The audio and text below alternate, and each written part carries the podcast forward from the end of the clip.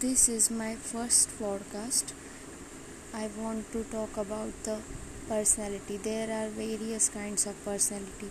Let's talk about the some kind of extroverts and introverts personality.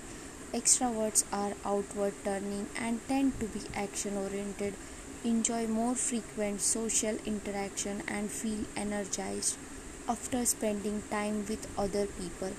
Introverts are inward turning people and tend to be thought oriented, enjoy deep and meaningful social interactions, and feel recharged after spending more time alone.